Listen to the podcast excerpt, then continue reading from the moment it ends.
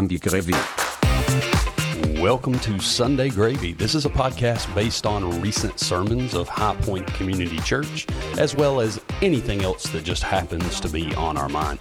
If you would like to contact us, you'll find all of our information at highpointcommunitychurch.org or highpoint.community. And now on with the show.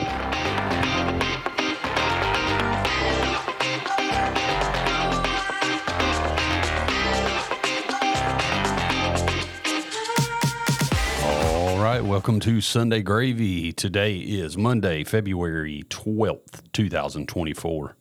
We're coming to you to review Sunday, February 11th, 2024. I feel like January just went boom, gone. Gone. Uh, This is Blake, and I'm joined by Pastor Joey Hill. Hello. And Miss Tiffany Wilson. Hey, hey. And um, so, what's been going on? Well, first off, it's Valentine's week. It is. Are y'all ready? No. Y'all got my Valentine? I've already done it. You've already done it. Yeah, it's baked in. What? what Blake- does that mean? Blake's Valentine is baked in? No, no, no, no. Oh. no. My wife knows all over. It's Oh. baked in. No, we've already done that whole where we agree we're not going to do We're not doing Valentine's. Valentine's. And Do you have to do that every year though? Um, in a Re-up. sense, but really, but in all honesty, though, my wife, she really doesn't want a gift, but all she wants though is like a that Whitman sampler. You know, Mm. where you know she just Talking about the one that's sitting outside the door. no, no, no, no, no. So no, we no. now we know where that No, came that from. one's not in the shape of a heart, but she Uh. would prefer. She would prefer either one. hey, what, I said was probably true. What Does she really have an affinity for those? for A Whitman sampler? Oh yes, No, she you're right. That was definitely that had to be from the women's Bible study. No, I bet Oh. it was hers, and they were in here podcasting. This morning? I bet it was. Why would she No, have no, no. I didn't there? buy her that. I know. I'm saying. I bet she went and bought it herself to like, and they tried them on the podcast or something. Oh, I don't know about that. That could have. That could have. that could have happened, but I do hide my chocolate in my office so my kids don't eat it. Just oh, there saying. you go, there you go. But no, I, I mean, but in that case, all I got to do is just grab her a Whitman's at any time. So Mm-hmm. I've already got it done. Yeah, I tried to re up. I, I said, I think it was just a couple of nights ago. We were sitting in the living room, and I looked at Cass. I was like, uh, "So we're not getting each other each other anything for Valentine's Day, are we?" And she just kind of snarled a little And bit. there it like, is. Like what? And I was like, "Are we getting? Are we getting each other something?" She was like, "I mean, it's not like it's hard to get me, you know, chocolate and some flowers." There's your answer. I was like, So yes. もももも yeah, that's what I heard. That's what I heard. You're like That's Back what it that felt like. truck up. you're like, uh, I'll be right back. Okay, then. but now I feel like I can't just go get chocolates and flowers because it's too yeah. easy. It's easy. it's like you got to go Pandora now. It's obvious you've put no thought into it and you've got to recover. You went for free, and now it's going to cost you thousands. You know what I'm afraid though is like she's setting me up. Mm. Like I'm gonna go buy her something, and then, and then she's gonna be like, "Well, I thought we weren't getting each other. Oh, here we go. thought you didn't want to do That's that." funny. Ouch. But anyway, anything- Complicated animals, wives are. We are. So, anything else interesting happened over the weekend? Over the weekend. What did I do this weekend? Went and watched a few uh, High Point kids play basketball Saturday morning. What? That was fun. Uh, the Lucases invited us to come watch Blake and Bo, but the Oh. Pierces were there. Noah was playing. Okay. The Paternos were there. Oh. So we had we had like half a High Point down at GFBC playing basketball Saturday. Well, there it is. So that That's was right. that was a lot of fun. A lot of the kids were there watching and playing. So Hmm. That's cool. What else happened this weekend? You preached yes. because I was gone. Yep. Tell us about your event. Oh, well, I did a area wide disciple now. Mm-hmm. So if listeners don't know what that is, that's just like a weekend where churches come together and they provide host homes and kids get to stay in the host homes and then they have sessions, Bible study sessions in their host homes and then they have what they call big group time at one of the particular churches. And so, whichever church had the larger sanctuary, they would use that. Then they would bring in a speaker and bring in a worship band. And so, this was a group of churches down in the north. And a magician. And a, yes, They had a magician. I was going to get to that, um, but but uh, it's it's it's probably about five or six churches. I can't remember how many were total um, involved, but um, in the Northport, down in Bama land, down there, and and so uh, it went good. It went it went real good. They had uh, Brian Drake, the magician, the illusionist, Illusionist, my bad. illusionist. Yeah. But uh, we if don't use any of words you like been magic around- in the church. If you've ever been around High Point, you know that Brian Drake is a fan of High Point. Brian Drake, the sorcerer. It's, uh, the That's better. Conjurer. he, he would appreciate that, I'm sure. Oh, he would. Like, He inter- would. Can you imagine introducing him at, a, at like a big Christian conference? Everybody, welcome Brian Drake, the sorcerer. People just getting up leaving. Yeah. You'd have a bunch of youth pastors going, Yeah. say what? Oh, this backfired. Yeah. Uh, but Brian Drake, awesome guy, loves the Lord. Oh, yeah. uh, if you've never had him at your church, uh, it- you need to get him. I mean, he really does have a. His whole thing is on talking about the dual reality that we live in, and and there's so much sleight of hand and how everything is planned in terms of deception, and so he does a, a whole good show on that and everything. And it's still, by the way, uh, a lot of what he did here when he was here with the whole bags and the knives and all that stuff. You remember that where he was slapping them down and. he- If he hit the wrong bag, it would go through his hand. You remember that? So that was like his big finality, finale, and finality, uh, finale. And then you remember he also did the could- school assembly. If you Remember- picked the wrong bag. he could be. Uh, they, uh, he did the school assembly there Yep. at corner, Yeah. and so a lot of that same stuff, and you know, but it's it's interesting. I, I I'm going to put this out there. Okay. It- It's and none of those kids there had ever really seen him, okay. and uh, you know, you we've seen him before, and we've seen the reaction from the crowd. Yeah. It's like what? Like how in the world could that happen? The, the the crowd who has never seen him this weekend Yeah. was oh, okay. That's kind of cool. Hmm. Really? Yes, and I mean his stuff is phenomenal, like mind blowing stuff. They were just and they're not just kind of like I, I just think it just kind of shows you the whole frog in the pot thing. Mm-hmm. And I think kids, because of social media, because of their phones, and just you know, and because think about how many illusionists you see on TV now, and and you or on your phone or whatever. Mm-hmm. Yeah. And so I just think they're unimpressed about everything in life. Yeah. Am I am I wrong or am I overstating Well, they're that? they're like me. They've been to Universal Studios too many times.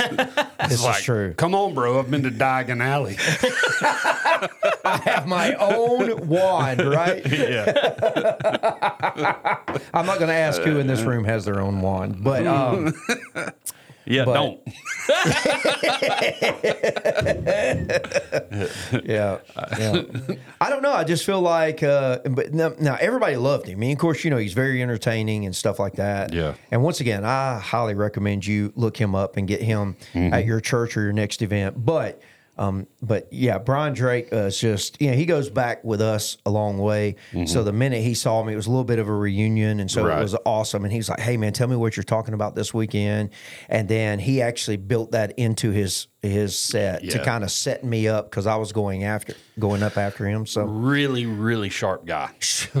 by the way, six foot four. Oh yeah. He's I he's- forgot how Oh, he's imposing. huge. He's yeah. huge. Yeah. You feel like you're talking to like an NFL tight end. That's exactly hmm. who I'm talking to. Yeah. Yeah. With a mohawk. With a mohawk.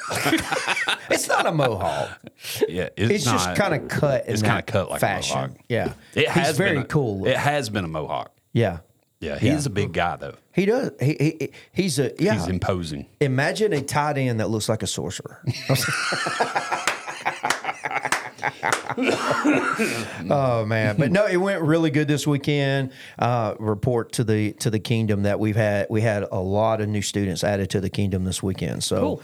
that was a really good, really good event. And then, um, and then. Uh, Um, I was not here Sunday because I was actually preaching at one of those churches, and uh, Blake did a phenomenal job filling in here. Uh, the reports have been amazing, and so you need to you need to most I feel lock like in there's on something else that was going on though. What did I do this weekend? that. Oh, Are you talking about the Super Bowl? Well, yeah, that.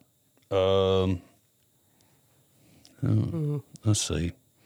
I was really disappointed because the team, the teams that I wanted, you know, my, my son's a big Texans fan, and so we were kind of when the playoffs started, which I knew what, this wasn't going to last long, but we were rooting for the Texans.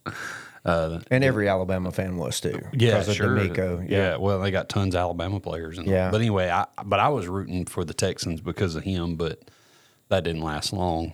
Um, but the but then I wanted the Lions to to get in there and win it.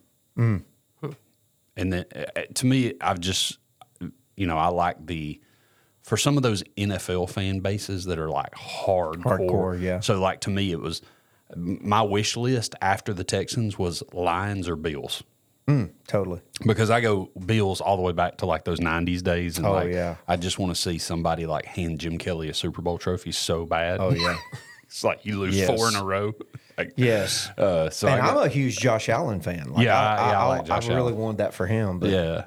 And and all those Bills fans like showing up and like cleaning out their own stadium with shovels and stuff. It's like Like- hardcore. I mean, they get hard hat points for that. Yeah, you know? they're they're for real. Yeah. so I wanted to see one of them. So when it ended up as like the Chiefs and the Niners, I was kind of like, it was a letdown. or let me say it again. It ended up as the Niners and uh, the Kansas City Swifties. Yeah. By the way, That was about I, it. had, I know you had a house full. Yeah. And I had a I had a house full of students, and Yeah. it was like every time she came up, we were counting. it was like everybody in the room. And one, of, one of the kids was like, "Did you know there's a there there's a line out there on how many times she's going to be?" Yeah. I was like, "Why are you even locked in on gambling right now? How do you even know? Like you're not even out of high school The guy, the boys at my house were doing the same thing. they were, they were. they, one of them, one of them kept bringing up the fact of uh, what's the the Niners tight end's name? George Uh, George Kittle. Kittle. Kittle. Yeah, they said they said there was a line out there that Niners win the Super Bowl and then George Kittle kisses Taylor Swift at the end of the game, and you could you could place a bet on it, and it was like it was like six hundred thousand to one. Yes. One of the kids in our in our house said, um, he said, "I'm I'm going to go ahead and put it out there and start the bet that the reason Travis Kelce." Went over and shoved his own head coach and started yelling at him is because if they didn't win, he wouldn't be able to propose to Taylor. like he wanted to start it. Like like is you know if they win, is Travis going to Yeah. you know propose to her? And um, you know, did you watch the trophy ceremony? I did not. We the, the boys in the boys in my in my house. They were all angry when they scored that last touchdown. Oh, my They were similar to me at the, at the end of a bad Alabama loss. It's just like as soon as the last play happened, they went click. They turned the TV off, Like, and just did started. that did that last play not feel like maybe they had called the timeout? And because it looked like the San Francisco defense was just standing there. Uh, it was it just was awful ending. it just I thought the whole game was awful. it looks it looks scripted. Yeah. Oh, don't start that. it did. don't even start that. Yeah, that's They exactly. didn't mean- even play football till the fourth quarter. Yeah, I, I mean, look. I was like, I was like, I don't, I don't watch a lot of NFL, so I'm watching the first three quarters. Like, what's the appeal? Like, this is not an exciting uh, football game. no, I mean, I didn't enjoy- enjoy it at all. I, I I thought the football game was good, but I just kind of, it's like you see the writing on the wall, and it's like, man, it's so a bunch of people just like sat in a room somewhere and came up with this. But hey, my favorite, my favorite meme of the night that I saw go out was husbands. Just leave your wives alone. They're having a moment. It's Usher. yeah, I was like, oh my goodness. It's Uh, sad. It's sad. yeah. It was funny because the the boys in in that were at my house, they were like. We, we got to flip over to Nickelodeon at halftime so we can watch the SpongeBob halftime show. no, no lie, that's what they wanted to do. I was like, all right, Hey, that's way better. Oh my goodness! Because the line was was how long into his show before his shirt comes off. Oh, it was coming off. Yeah. it came off. Everybody knew it was coming off. Yeah. Oh my goodness. what a crazy weekend. Yeah. I was still thinking there's something else going on. What was it? Let's see. Hmm. Oh, I went to my first tennis match Thursday. Oh, Tennis. for was it Chloe And Bray. and Bray? Oh, I didn't Yeah. know Bray was playing. Yeah, Bray.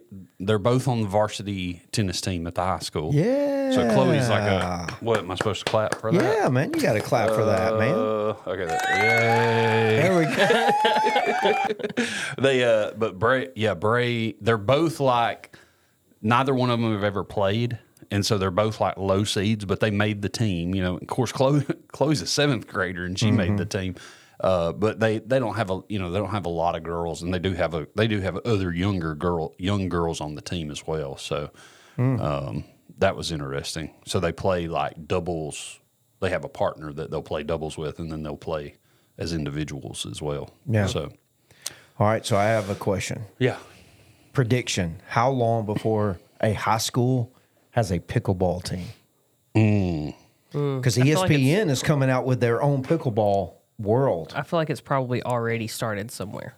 Maybe not here. Well, you know, you know what we've been talking about. I think, and I think, I mean, we've been talking about we're we're going to do it. We're going to be buying pickleball nets for our FAC Oh, because you yeah. can. A pickleball court is forty four feet, mm-hmm. uh, like basically baseline to baseline. Mm-hmm.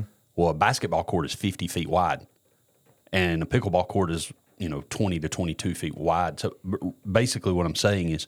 You can you can turn them sideways and you can put two pickleball courts on a basketball court. Mm-hmm. So we could actually host a pickleball tournament and have two mm. two games going simultaneously. So a- how would you y'all- explain to a listener who's heard about pickleball but has no idea what it is? I've never played it. I haven't either, but I mean, there's a lot of people who's never even seen it. It looks like um, it looks like um, Doesn't it like a- miniature tennis with uh, with wiffle balls. There's already a Shrunken court. there's already a high school state championship. what? It's already there. Let me Grade- guess. grade I believe six it. through twelve In New Jersey. in Pinson, Pitson, Alabama. Pinson, Alabama. But it's not AHS. Last- but it's not AHSAA. no, Last no, no, May. no, no. It's not like a sanctioned deal. I can't tell. That's my. Maybe That's my. That's what I want to know. Is when will it be sanctioned? like when will AHSAA? Yeah, I mean, they have video recognize it. gaming. They have video Mm-hmm. game. Yeah, they do. It's weird. Uh, That's weird. I, I'm sorry. but pickleball kind of reminds me of a combination of imagine shrinking tennis down to a smaller court. And it's a combination of tennis and ping pong almost. Like there's Yeah. different rules, but you're, you know, it's really like a human life size version of ping pong. Yeah. And um, it's huge. Like Oh, I have massive. never seen something grow that fast. I want to play. I haven't played. Uh, my son Bray has. He's got like he's got has like a set of Mm. rackets. Mm-hmm. It's like a bag.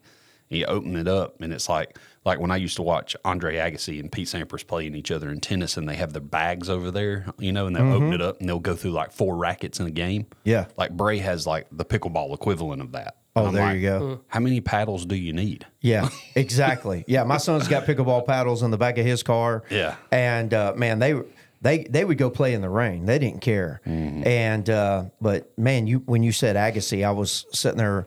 Just I would I did not go looking for pickleball that day, but it was on ESPN, and I just stopped to watch it. it- because on one side it was John McEnroe and his partner, and to watch him play pickleball and get mad and reenact some of the things he used to do, his antics. Oh, yeah. the crowd was rolling. Yeah. and he would just try to he would try to hold in, but he'd start laughing, you know. Right. But it was so classic, and then I kept noticing this bald guy on the other side. And Oh, I it's was like, "Who is yeah. that?" And finally, they did a sh- close up, and I was like, "Oh, that's Agassi." And my son was like, "Who is that goofball?" I was like, mm. "Let me tell you something." He was the stud. I mean, That he long was. He, hair. I say he was the rebel of tennis, Yeah, he man. was. That long hair and just the way he played. Yeah, well, and he wore like really bright colors and stuff Yes. right there. And then you had like his, you know, you had Sampras who was like the exact opposite of him. Exacting. Yeah, but, it was just but was an absolute killer on the court as well. crusher, crusher.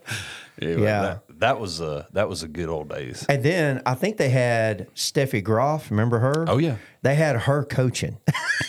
I think I think she was coaching because John and him came over to her and she was talking to him. You know. Oh, yeah. So funny. But she was she was really good too. anyway, what? I, at some point, you know, it's like when's your career over? Yeah. As a tennis player, When you move you're playing pickleball. pickleball. I mean, I don't know. I do want to play.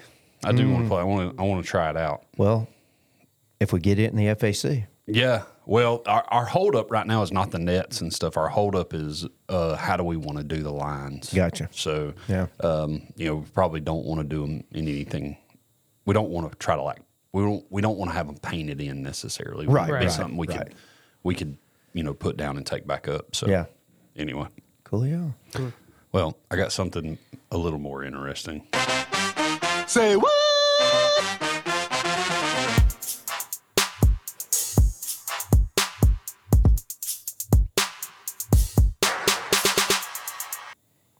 Why are you pointing at that? I was just telling you, I brought in gum today. A today. very large bag. I'm of not gum. insinuating it about anything about anybody's breath. I'm just saying this is. But you pointed at it like you I better did. get in well, on I that. sat it in the middle of the table and nobody acknowledged it. And I just well, because to we're let y'all know. podcasting, I didn't know if that'd be a good idea. to have gum in your mouth. Say what? I'll chew gum. You'll never know it. Hmm. All right. This one's going to sound familiar, but very different at the same time. But when are people going to learn about trying to smuggle stuff with, into the United mm. States? We haven't learned yet. Never. This one's bad. All right. What was it? It's going to sound bad, and it gets worse. Hang on, real quick. What was the last thing we did? Were they what were they trying to uh, smuggle in? Was, was- it the elephant? there was or elephant- the giraffe poop or something? It was- yeah, it was elephant gir- poop. I think it was Elephant giraffe dung. I think it was giraffe dung. Okay. That's right. But we had, Because I was To telling make you. jewelry with. you had seen it done with elephant dung. Yes. Yeah. Something or Yeah, in Africa. Anyway. Yeah, so this is similar. Uh, dogs sniff out something unusual in passenger. This is the headline. And dogs sniff out something unusual in passengers' luggage. You want to take a guess? Where are they at, by the way? Are they at the airport? Yes, this Okay. is at the airport. Does it say where they came from? U.S. Customs and Border Protection dogs sniff out something unusual in the lug, lug, luggage of a traveler returning from Africa. This is in the hmm. Boston Logan Airport. You want to take a guess? Is it an animal of some sort? Am I answering yes or no questions? Are you? I don't know. You run this segment. You did this last time, and it would have been 20 years before we landed on I know. I just wanna- giraffe dung. I just want to I'm y'all. saying? I don't want to hear y'all guess uh, and see who can get the closest. Mm, some kind of animal or bug or something would be my guess. Okay. Based on the last story, Yeah. some type of urine.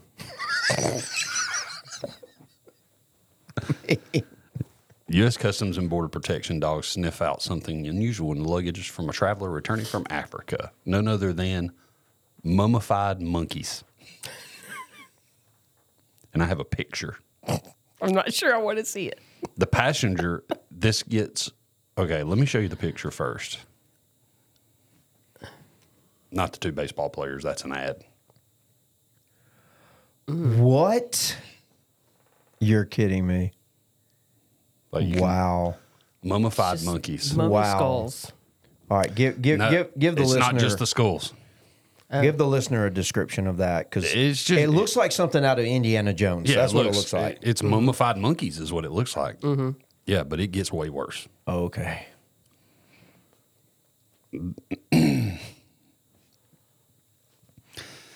Okay. Gum. Um, gum. Anybody need gum?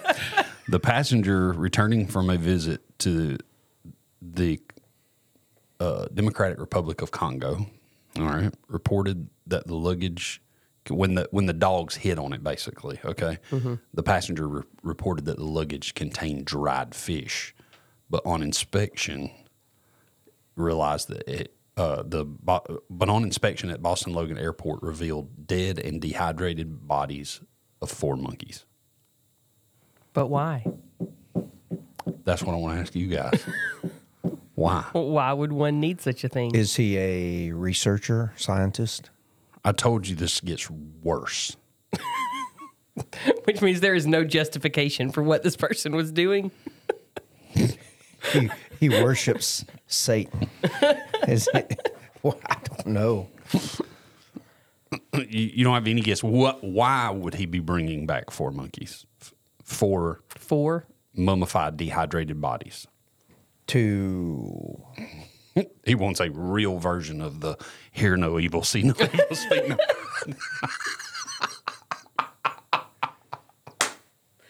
That's not it. That's not it. Why? Why did he bring them back? This is awful. Why did he bring them back? well, As food for something or someone?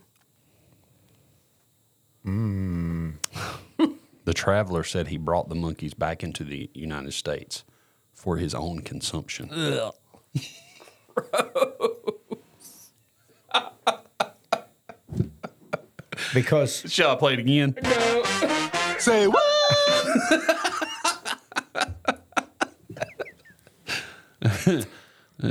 so okay. I mean, I've heard of. I'm trying to make sense of this.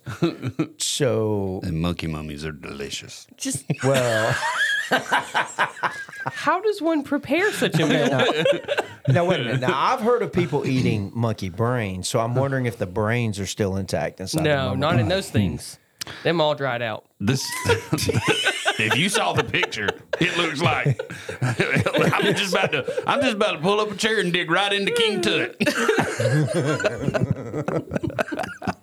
So, uh, I mean, it looks like they pulled them out Have of you a. seen- it, it- looks like they pulled them out of out of a uh, what you call it a pyramid. No, you like they were inside the tomb. You know in Pirates of the Caribbean where they have they go in, like they turn into skeletons Oh, yeah. at Oh, yeah. night and they have the monkey. Yeah. Oh yeah. Yeah, that's what it looks like. Mm, It's terrifying. Raw or th- I'll keep reading. Raw or minimally processed meat from wild animals, sometimes referred to, and this is what he was. This is how he referred to it. The person bringing them back, sometimes referred to as bush meat. There's no meat on those bones. It don't look like it.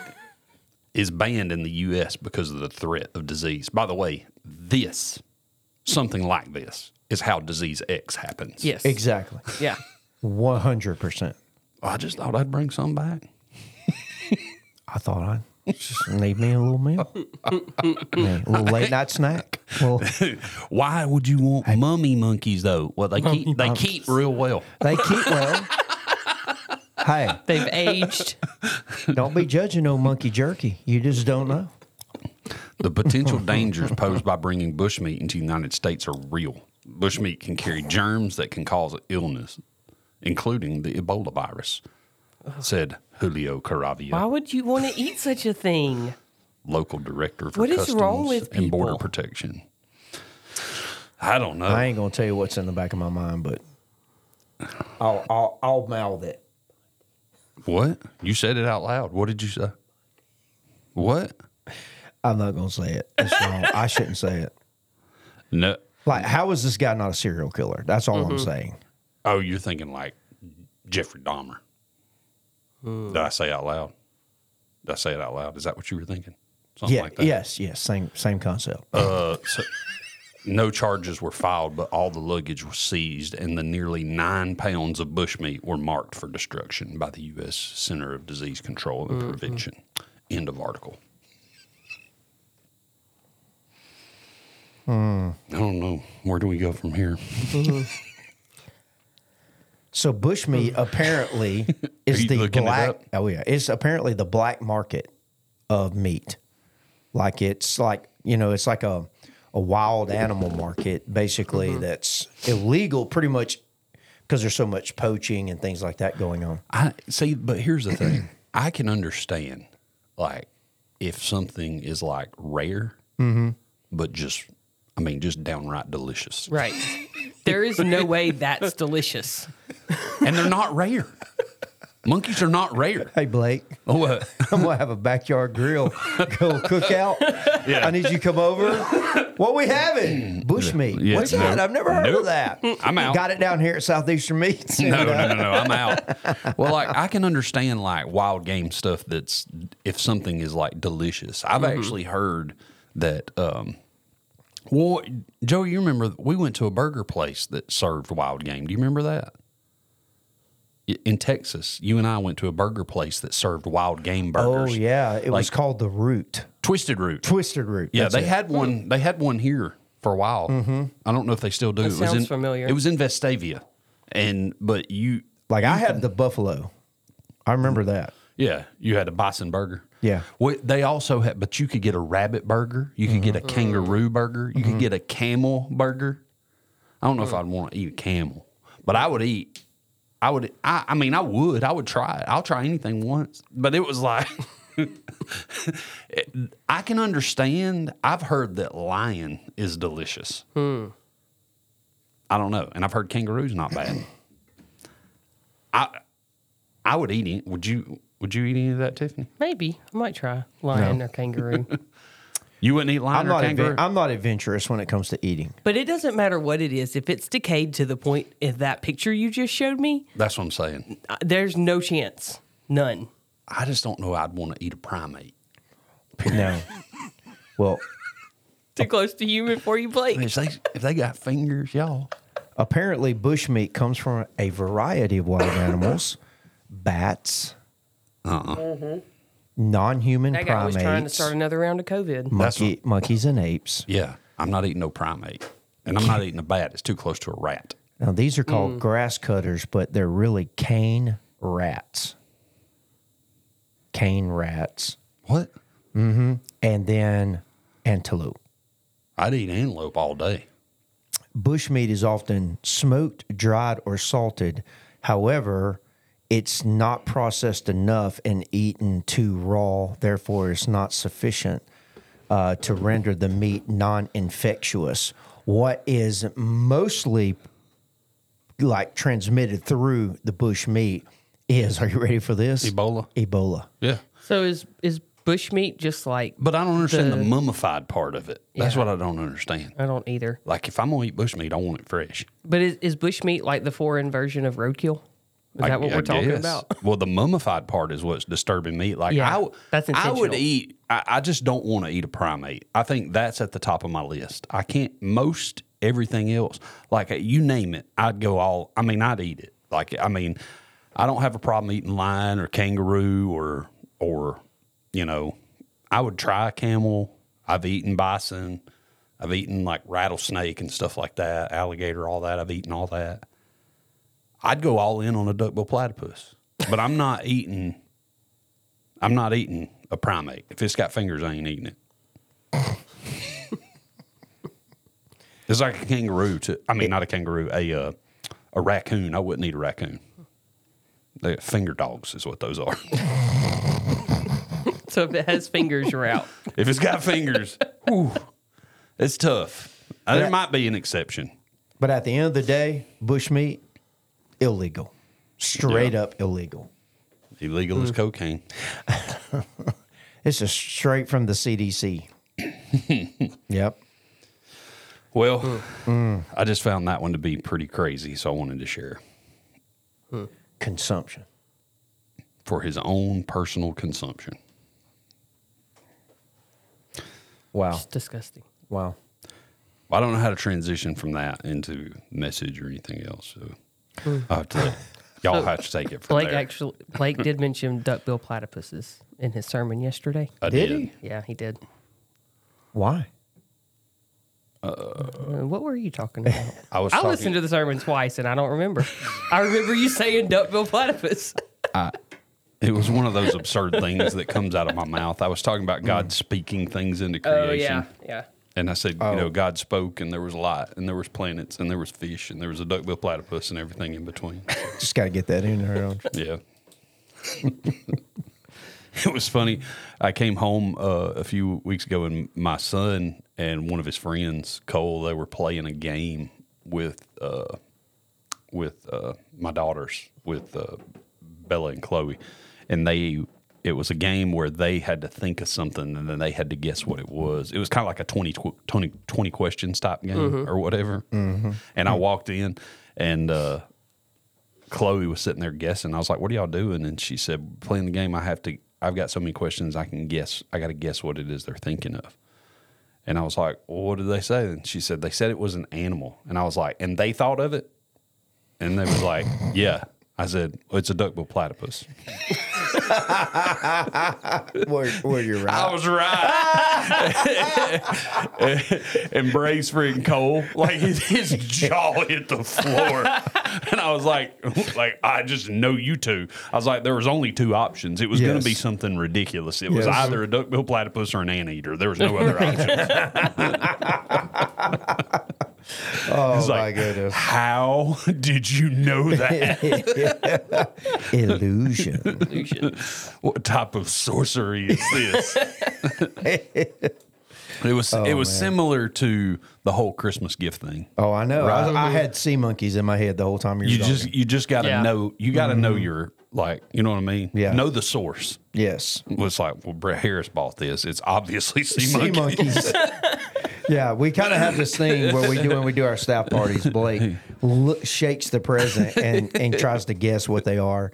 And one year he said sea monkeys, and we opened them up, and they were sea monkeys. It was like, man, Yeah, that's stuff that legends are made of. yes, show us your wand. Please show us your wand. And then there was another year where somebody b- bought some slippers, and I said these are, or I said these are funny slippers.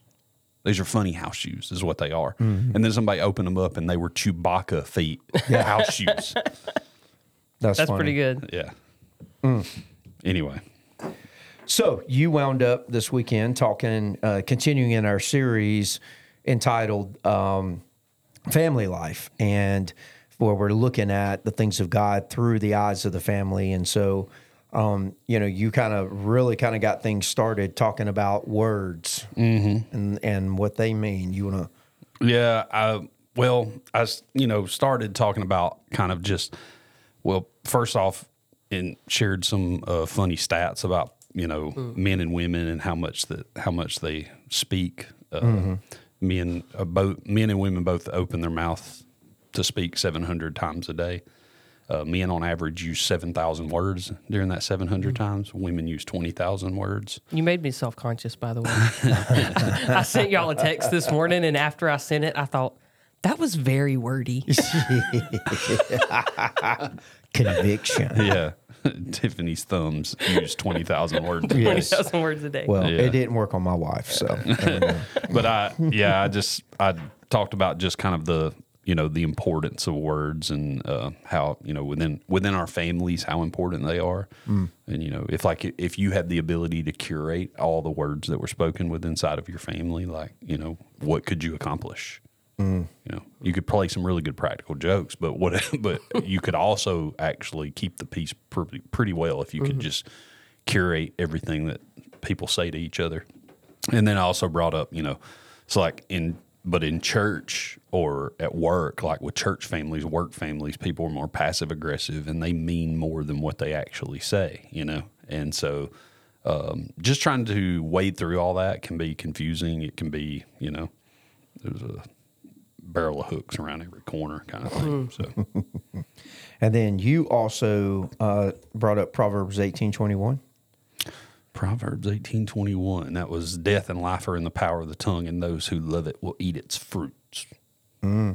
That was kind of the theme verse. Really, was just you know just talking about how the um, it sounds like an overstatement that the power of life and death is in the tongue, but if you but if you really think about that and how uh, you know everything, all the as far as the power of life being in the tongue, everything good, all the best memories that we have in life, everything good that happens to us, it's all tied to words. It's tied to words that were spoken to us. It's tied to mm. words that were spoken by us. You know, will you marry me? I'm pregnant. It's a boy. It's a girl. Things like that. But then also the power of death. You know, the negative negative memories that we have in life are tied to that. You know, like mm. I'm, I'm sorry we've lost them, like they've passed away, or mm. You know, uh, I got some bad news, or hey, we got to let you go, stuff like that. So, um, but also, you know, just uh, how you know I use the example of Jesus' miracles and how he performed miracles, thinking about things that were life giving. Uh, all of most all of his miracles were spoken words. You know, creation being spoken words. Um, also, you know, he spoken you know, dead men walked out of grave kind of thing. Yeah, yeah. It really, literally, it's a very literal verse, meaning you know the power of life and death. Yeah. in. So you made the statement. You said, "What if the church could harness that power?" You Mm-hmm. said it could revolutionize the church. Yep, absolutely. Yeah. That was uh I mean that was really kind of the idea there. That's that was right there in that same in that same area of the message I, you know, kind of made that that point. So hmm. I really liked your sidebar about Jesus speaking and stopping the storm too. yeah. Cool to think through. I, th- I, I, I've always felt like that was a um, that that particular miracle was way underrated. Mm-hmm. Mm-hmm.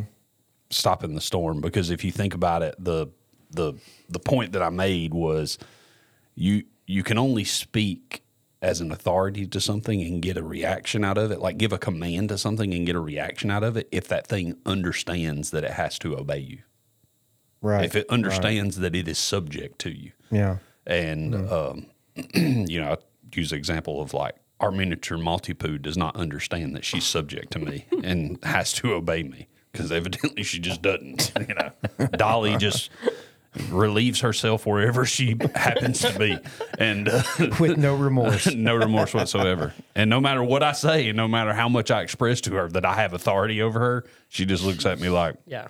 "Mm, apparently you don't Unauthorized. but um, but you know, if you think about the ramifications of the fact that Jesus spoke and the storm listened, that's like whoa. Yeah. You know, it's uh anyway. it's- and, and that's just kind of a where you went the rest of the way is speaking the words of Christ. Like you gave three points there. Mm-hmm. Yeah. And um, you want to Yeah, give, sure. give them the first one? Yeah, the, and e- each one of them I tied to a you know different scripture in Proverbs, but you know talking about how if we're going if we're as believers in Christ, if we're going to speak life giving words instead of words that bring words that bring life instead of words that bring death, uh, as followers of Christ, then that would mean that we would want to learn how to speak like Jesus. And um, so, what are you know what are some aspects of the way that Jesus spoke that were that brought life, that were life bringing. Uh, you know, first and foremost, it was you know Christ's words uh, that bring life and not death were always truthful words. He spoke mm. with truth, and uh, read Proverbs twenty seven five through six, which is better is an open rebuke than hidden love. Faithful are the wounds of a friend. Profuse are the kisses of an enemy. So mm. that that obviously led into this whole spill about um, sometimes saying things that are true can be hard.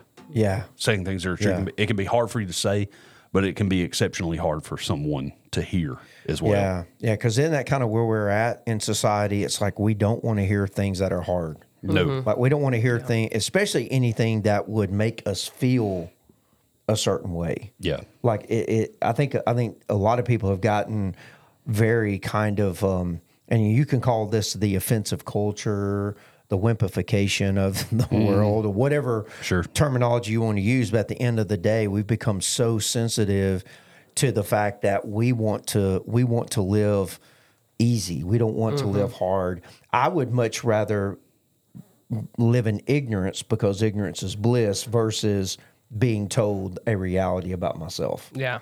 Yeah. And I, I, I think too, where that gets hard is in marriage because we do speak those words of truth to our spouse and they don't want to hear it. yeah. I mean, and neither do we. Like, we don't want to hear it in reverse.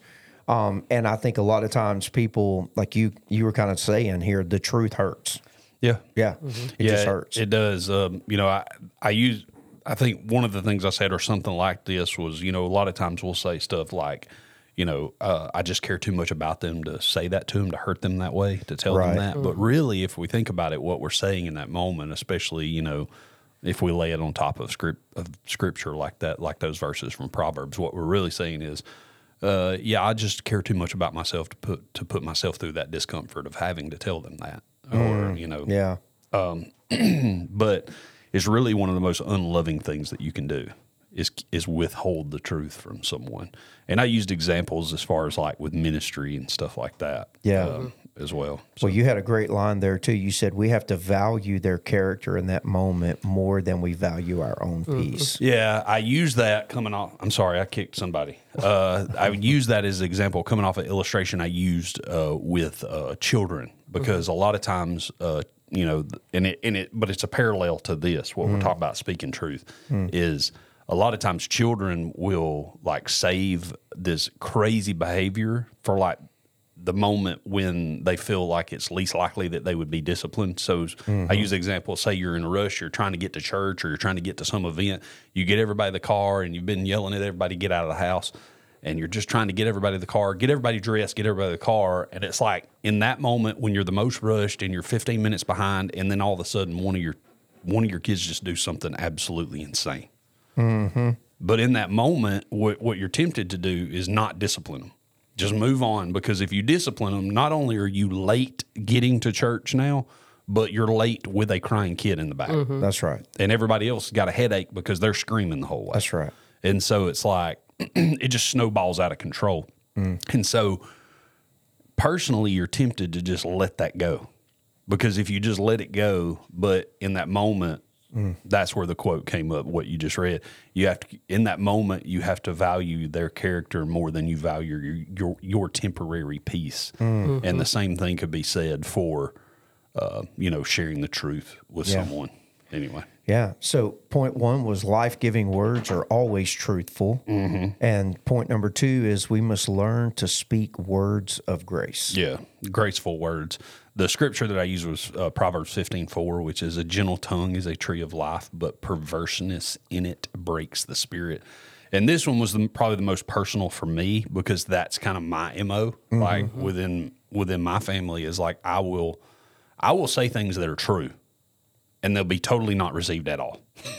and I just kind of look at everybody like, um, I just told you the truth. Like I don't know what else to say because you know my and I said this at the beginning, you know, at the very beginning of the message too, because you know, um, a lot of times, you know, people will say it's not what you say, but how you say it. Right. But for me, you know, where I kind of get myself in trouble with my family, like getting arguments and stuff, is it's both. It's what I say and how I say it. Mm-hmm. And so when something gets on my nerves, I get frustrated about something, then in that moment, I'll craft a statement that is designed to inflict the maximum amount of damage.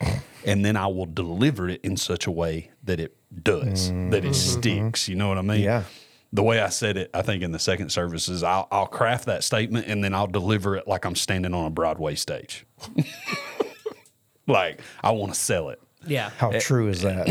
How true is that, y'all? But what I found is that that um, when you when you decouple when you decouple truth from grace, it loses that healing effect, that Yeah. spiritual healing effect.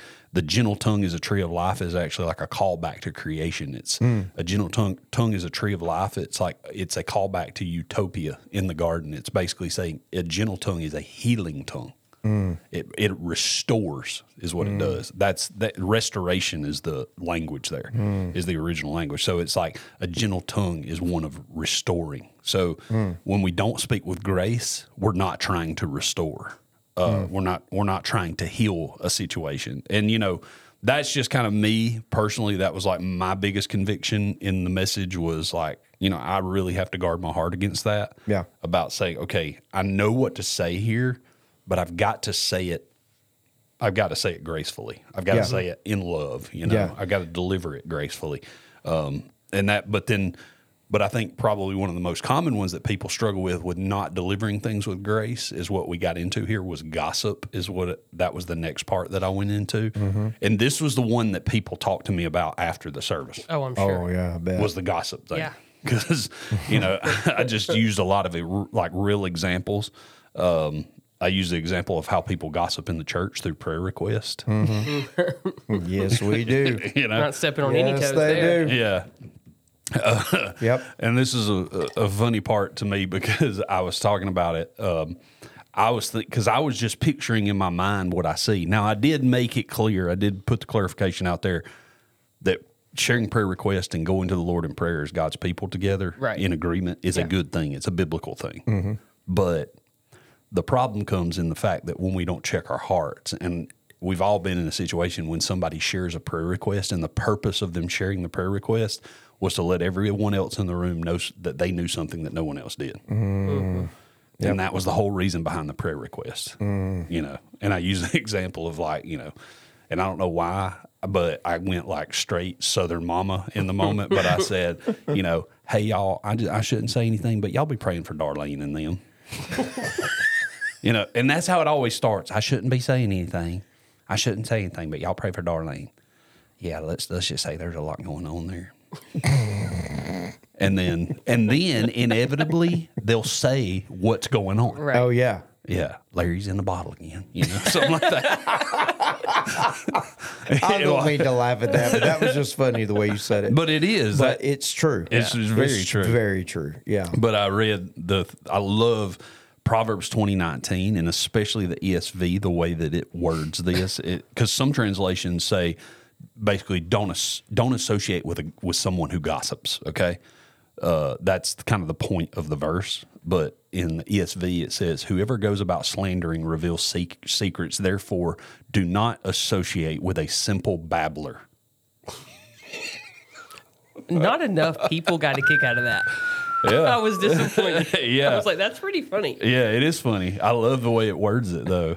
but that's that. Yeah, but other translations actually use the word gossip there. Anyway, and, and I, I went on to put some, you know, put some qualifiers on that about how sometimes people will say things that are. Um, They'll say, "Well, sometimes you have to share something negative about somebody for their well-being, right?" Yeah. And my point in that was to say, well, that might be true, but but for our own sake, like we really have to guard our hearts as to why we're sharing, why you know we're gossiping or whatever. Yeah. And um, Is it because you really believe in prayer? and that's why you're putting it out there? Right. Yeah.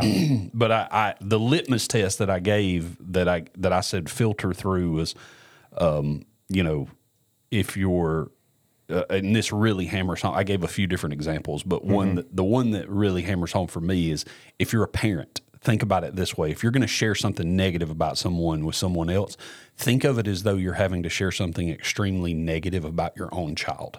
Wow. Like, what what is that? What does that delivery feel like?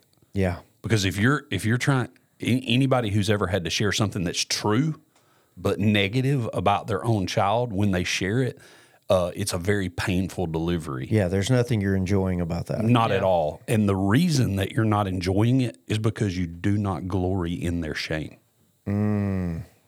and so that was the part that's like Wow. man what if the capital c church could harness that Wow. what if we never gloried in one another's shame Wow. You know, that was Mm. I don't know if I really hammered that home or accentuated that, Mm. but that's that's kind of the point that I was getting at. If the capital C church never gloried in one another's shame, what would that alone do for the edification of God's people? Yeah. So, Mm. anyway, That's good stuff. yeah. Yeah. But because that that when you do share a negative piece of information and that's the framework that it's coming from is I don't glory in this whatsoever. I grieve it, just like you would your own child's negative news. You know, Yeah. If it's coming from inside the church, if it's coming through that framework, that's the exact opposite of what gossip is. Yeah. that is healing. Yeah. That's restoring. That's the healing word. Yeah. Anyway, Yeah.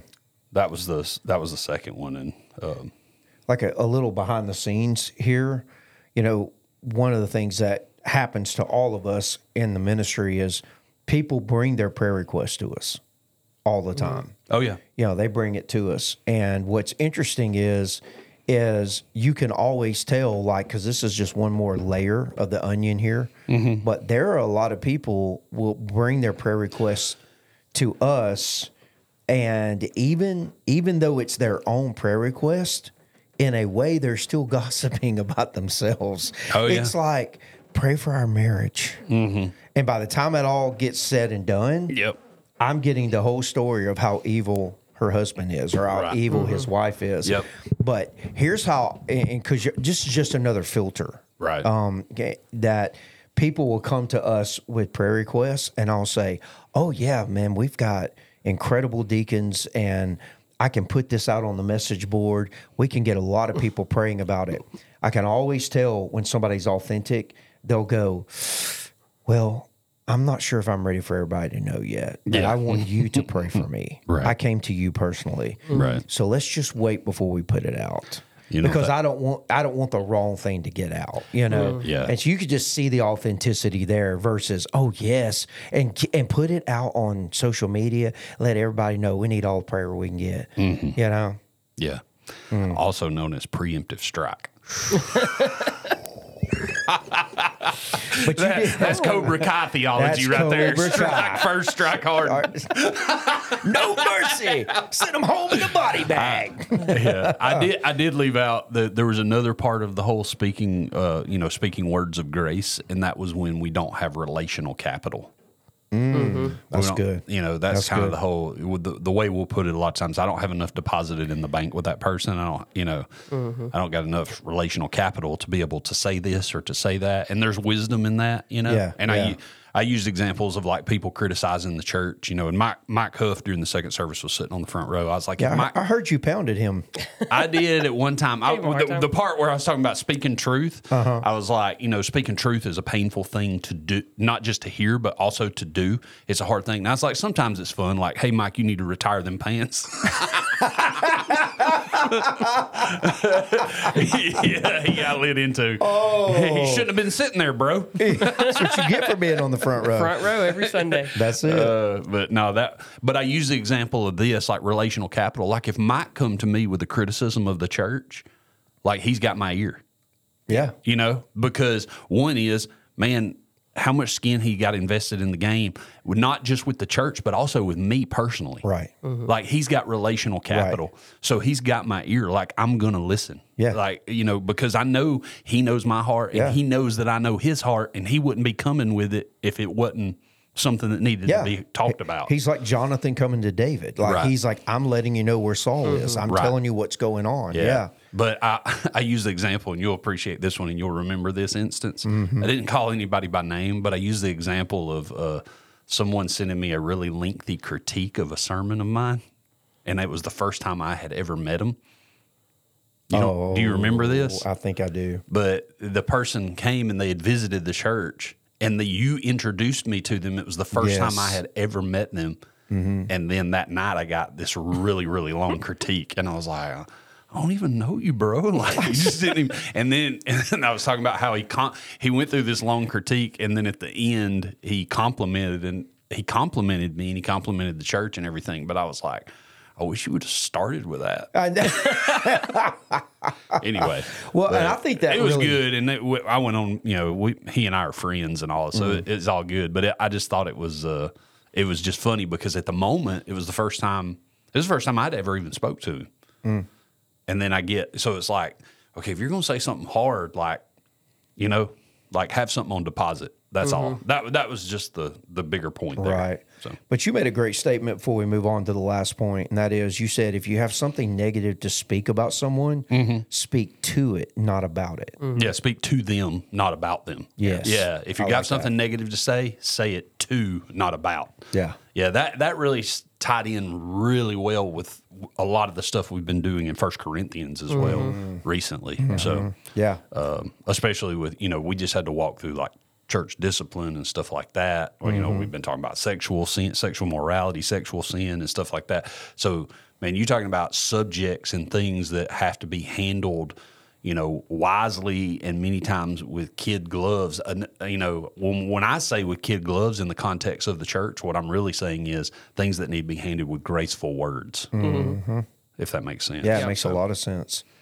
So we're talking about speaking what the words of Christ and Mm-hmm. w- using our words for life and not death. And so far, we've talked about life-giving words are always truthful. Mm-hmm. We must learn to speak words of grace, and then finally, you said Yeah. words of life have power. Yeah. So basically, life giving words are the words of Christ. They were truthful, they were graceful, and they were powerful. So if you really wanted to make it, you know, nice and clean, that would be the three points there. But Proverbs uh, four twenty two was for they are life to those who find them and healing to all their flesh. So it's kind of recycling this whole healing and restoring idea, but.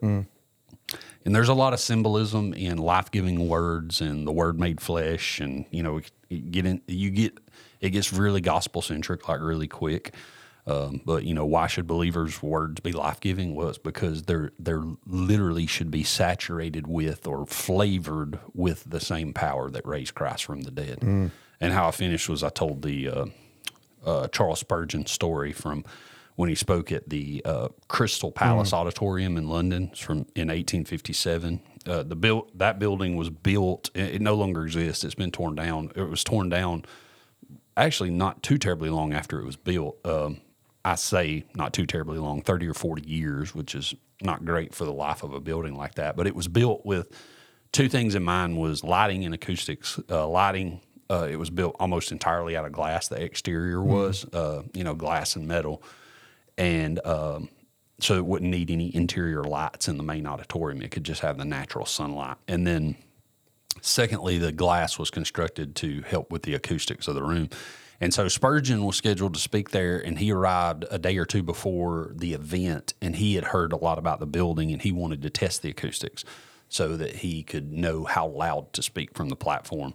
And so he go he he visits they visits the auditorium. They take him in there. They walk him up to the platform. He stands behind the pulpit, and he's you know he he's basically just walked into the room after having this discussion with you know a few people whoever organizers of the event are he walks into the room walks up behind the pulpit and he just stands up there and he says really loudly so he can hear it travel through the room he says uh, behold the lamb of god who takes away the sin of the world and then he stops for a second as it travels through the room and then he says it again and hears it kind of bounce around the room or travel all through the room. And then he just walks down off the platform and exits the stage.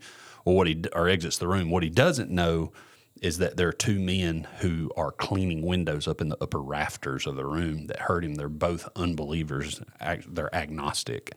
And um, just over the course of that day something about hearing him say that they just became overwhelmed with conviction they tracked down the building manager their boss and they asked him is there any way you could arrange for us to speak just for a moment with pastor spurgeon and uh, they made it happen. And both men surrendered their lives to Christ. And so the point was, Charles Spurgeon was known as the Prince of Preachers. He was the most eloquent and thoughtful, thought provoking expositor of God's word, arguably who ever walked the planet. Yeah. I mean, not really. Obviously, you know, Paul's pretty good, uh, aside from Christ himself. So, but um, there's a lot of them. But, but, you know, for our time, you know, Spurgeon is just uh, he's still regarded as one of the. That's why they called him the Prince of Preachers. He's Yeah. still regarded as one of the best communicators of God's word Yeah. to ever live. Anytime I get a chance to quote him, Yeah, Yeah. I mean, he's most definitely the most quoted. I yeah, would- for I would say. sure, for sure. Yeah. And so the point there being, even though he's the most eloquent speaker and the most eloquent and best expositor, one of that's ever walked the earth, it wasn't his crafty sermon that caused those men's hearts to surrender. Instead, it was the simple, concise word of God. So the point being that our words only have the power that His words flavor them with.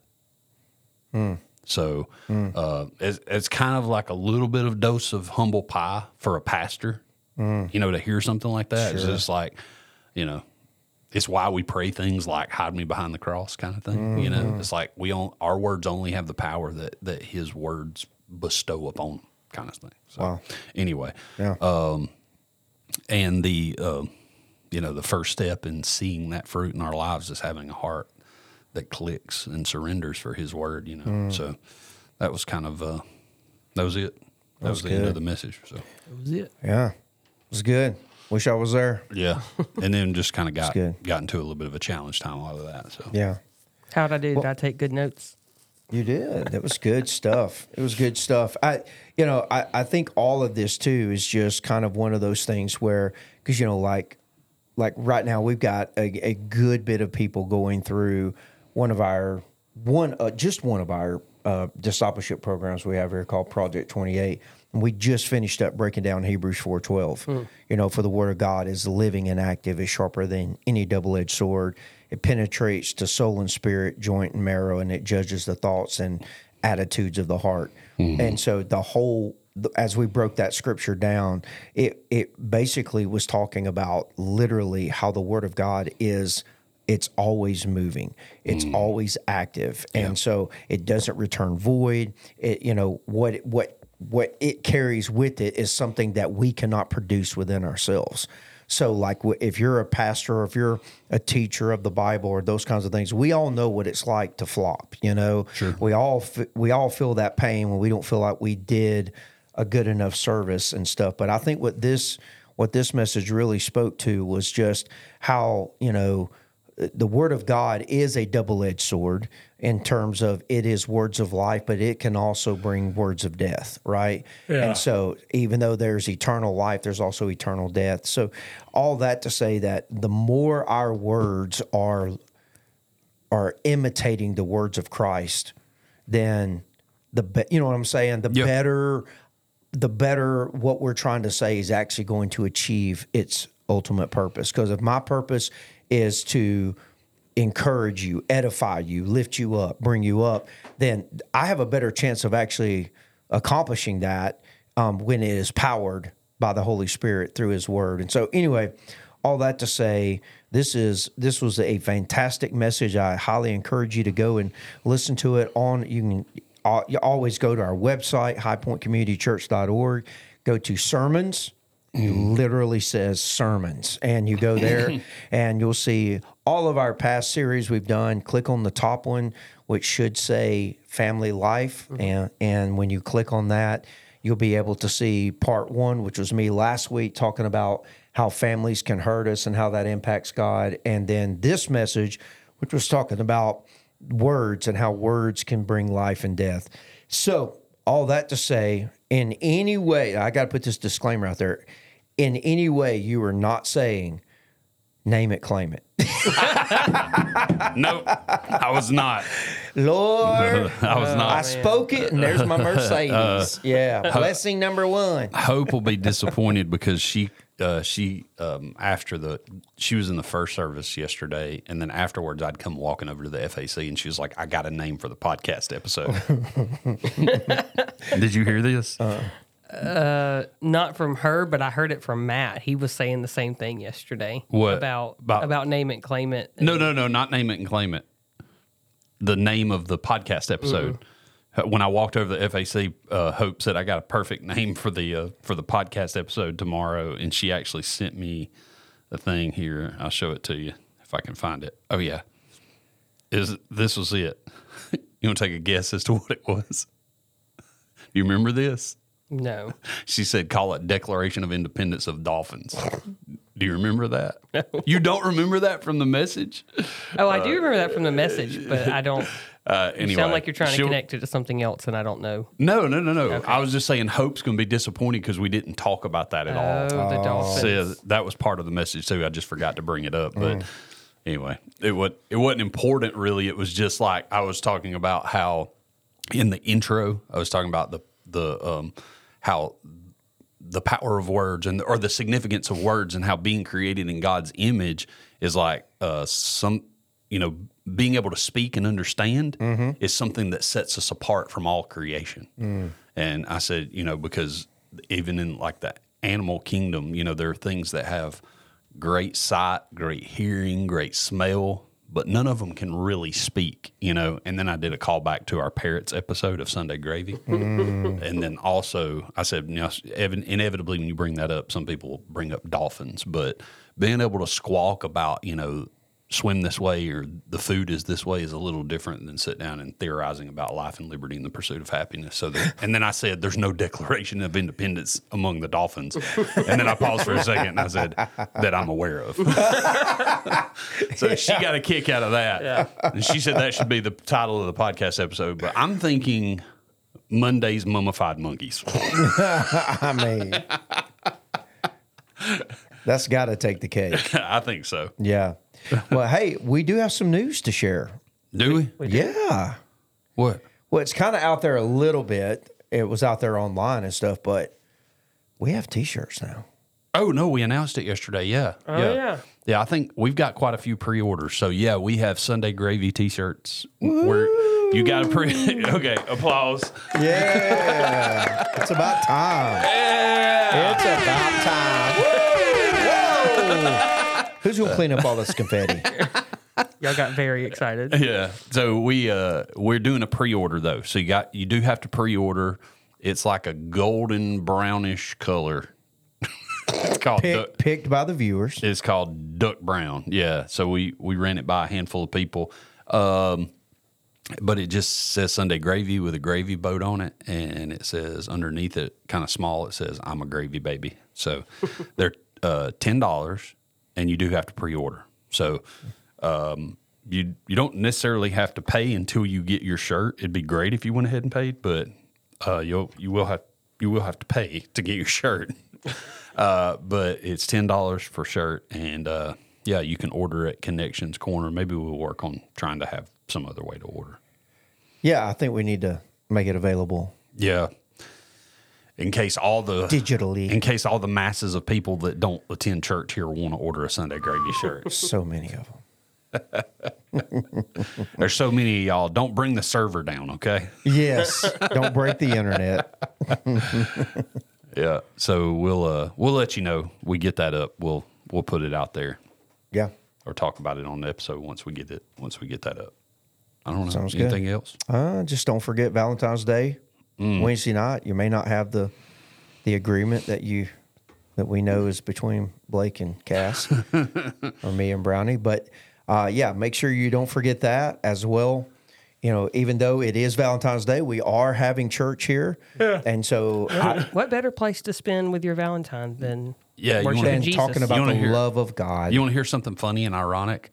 Um, we we are working our way through First Corinthians, and we're chapter seven. And Wednesday night we will be discussing singleness.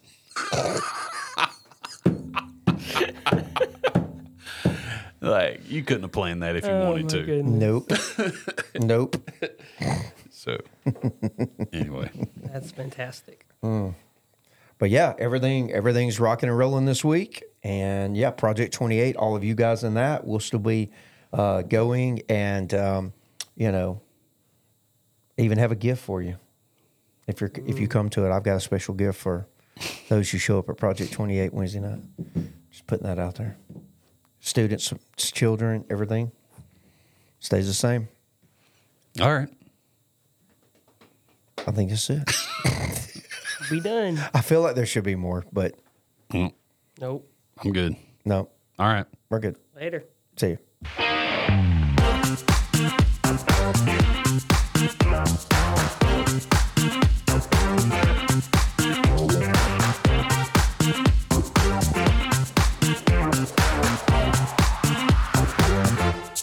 Sunday Gravy.